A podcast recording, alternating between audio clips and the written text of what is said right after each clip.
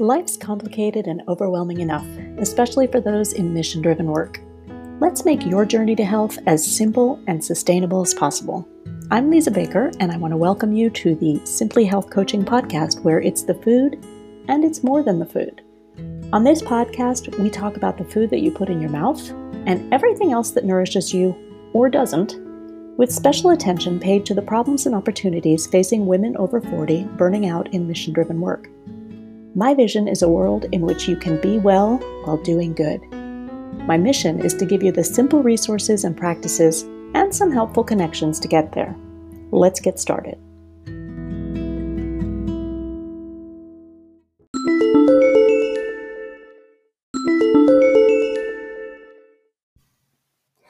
This week's episode is brought to you by my Goodbye Burnout Challenge. If you're a team leader, manager, or someone who wears an HR hat, join me for a five week challenge that will help you activate five simple strategies to turn the burnout train around and get you back on track toward better health.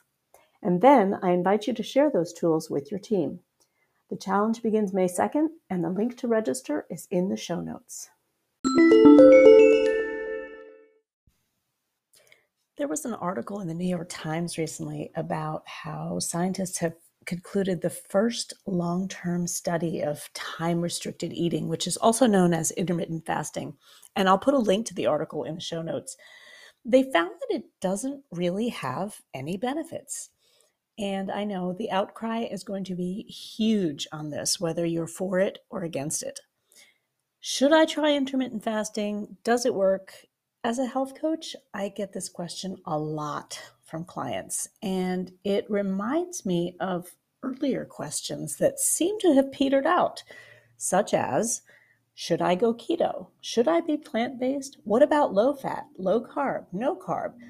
The mere fact that I'm asked this so often makes it easy to dismiss intermittent fasting as yet another fad diet. And yet, we've seen it work wonderfully for some clients, not so much for others. So, what's my take on intermittent fasting? My disclaimer, first of all, I'm not an expert on this topic, and my reflections here are based solely on what I've read and heard on podcasts and observed in my friends, family, and clients who have tried it. First of all, what is it? What is intermittent fasting? There seem to be a lot of variations out there. Some only restrict your so called eating window to six to eight hours per day, mostly on the theory that we don't give our digestive tracts and metabolisms the break they need to function at optimal levels. Other versions encourage a certain eating style and or calorie restriction during those hours. Frankly, when you're used to eating all day long, any restriction on that, whether it's time or calories, is going to help more people lose weight, all other factors being equal. I do caution clients that, like most eating style adherents, intermittent fasting proponents tend to ignore bioindividuality. A red flag, if there ever was one, for an integrative nutrition health coach. Bioindividuality is the concept that no two humans are alike. Your food might be my poison, your kale, my kryptonite, whether we're talking about the food you put in your mouth or anything else that nourishes you or doesn't. So, have I seen intermittent fasting work? Yes, absolutely. Does it work for everyone? No. And remember that, as with most diet and exercise trends, fasting seems to be tested on reference man. If you're not familiar with him, here's the definition from the medical dictionary a human being of statistically average size and physiology used in research models of nutrition, pharmacology, population, radiologic dosimetry, or toxicology. So, if you dig deeper, you might find this information about reference man. First introduced in 1975, the reference man concept was initially devised to simplify calculations on radiation exposure although it went on to be used consistently in research models of nutrition, pharmacology, population, and toxicology. Intended to personify all of humanity, reference man was in fact defined in really specific terms. A 25 to 30 year old male weighing 154 pounds, standing 5 feet 6 inches tall, Caucasian, with a Western European or North American lifestyle. So, if you're a 5 foot 4, 135 pound woman of color, what on earth makes you think that you can handle the same amount of radiation or medication or protein or food restriction as reference men? Do I discourage clients from trying intermittent fasting? No. And I do encourage them to do what I'm always telling them to do start slowly and pay attention to how you feel. It may be a great way to jumpstart better health or weight loss.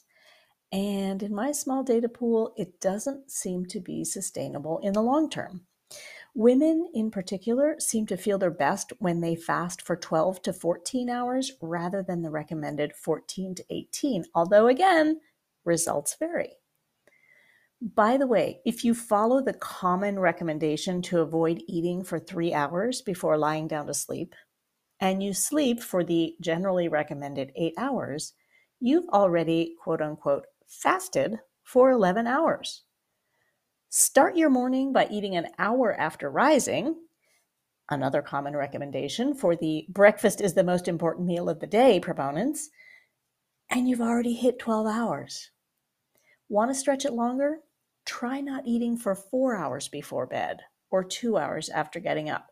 More importantly, if you want to lose weight and or improve your health markers, simply not eating between meals and or waiting until you're physically hungry seems to achieve much the same results for most people I've observed.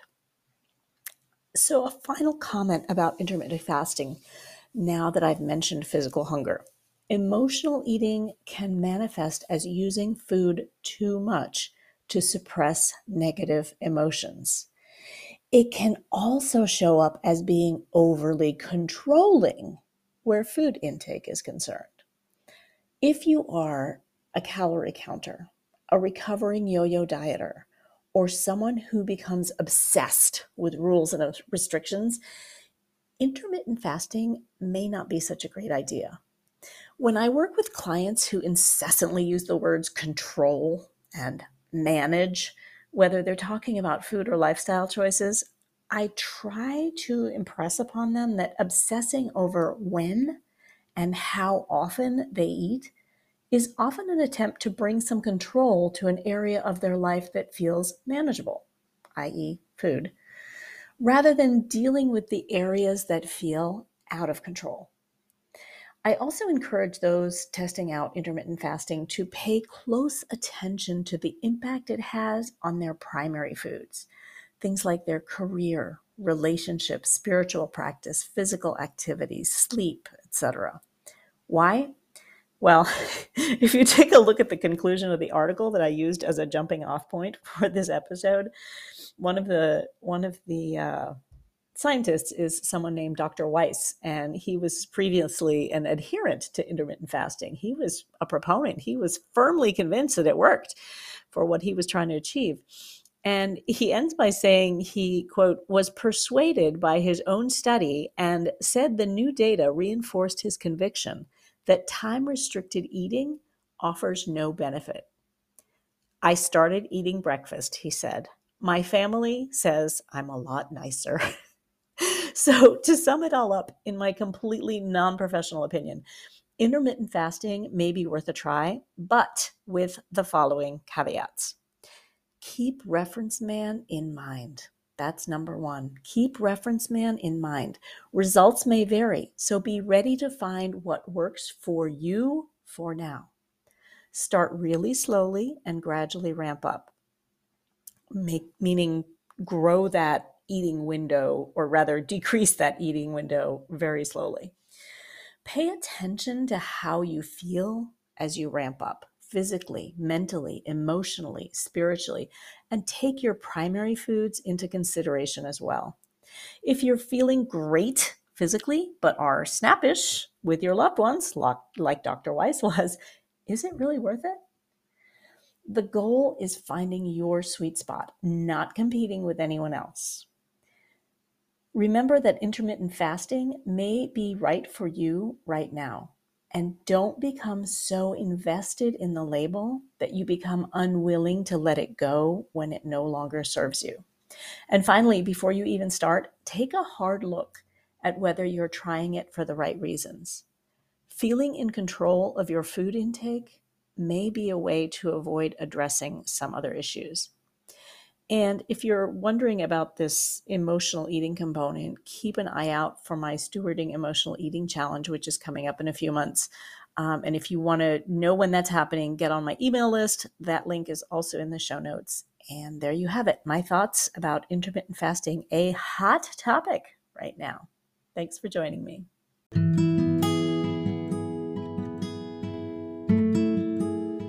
Thanks for listening. Please note that any suggestions provided on this show are not meant to replace medical advice, and the opinions of the guests on this show are their own. Simply Health Coaching and Elizabeth A. Baker, LLC, neither endorse nor take responsibility for statements made by guests. Let me know your thoughts about the episode and share your biggest takeaways and aha moments. And let me know who else you want to hear from on the topic of being well while doing good. You can send me a voice message directly through Anchor, as well as some of the other listening platforms. Please be sure to rate, review, and subscribe to the podcast in your listening app so you never miss an episode. Love the podcast? You can support it with a donation directly from the podcast homepage in most listening apps. If you'd like to know more about my work, visit my website at simplyhealthcoaching.com. As always, the link is in the show notes.